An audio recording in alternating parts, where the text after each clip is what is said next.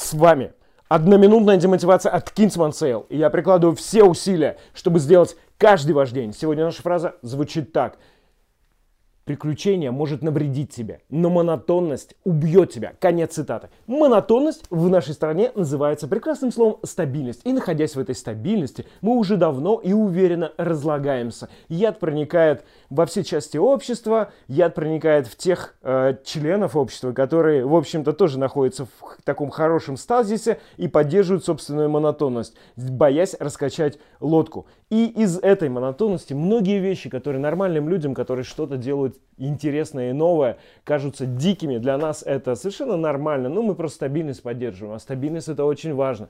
Так вот, может быть, перестать смотреть смартфоны, посмотреть на звезды и стремиться к чему-то новому, интересному. Потому что только тогда, даже повредив себе, мы можем чего-то добиться, а не сгнить тут заживо.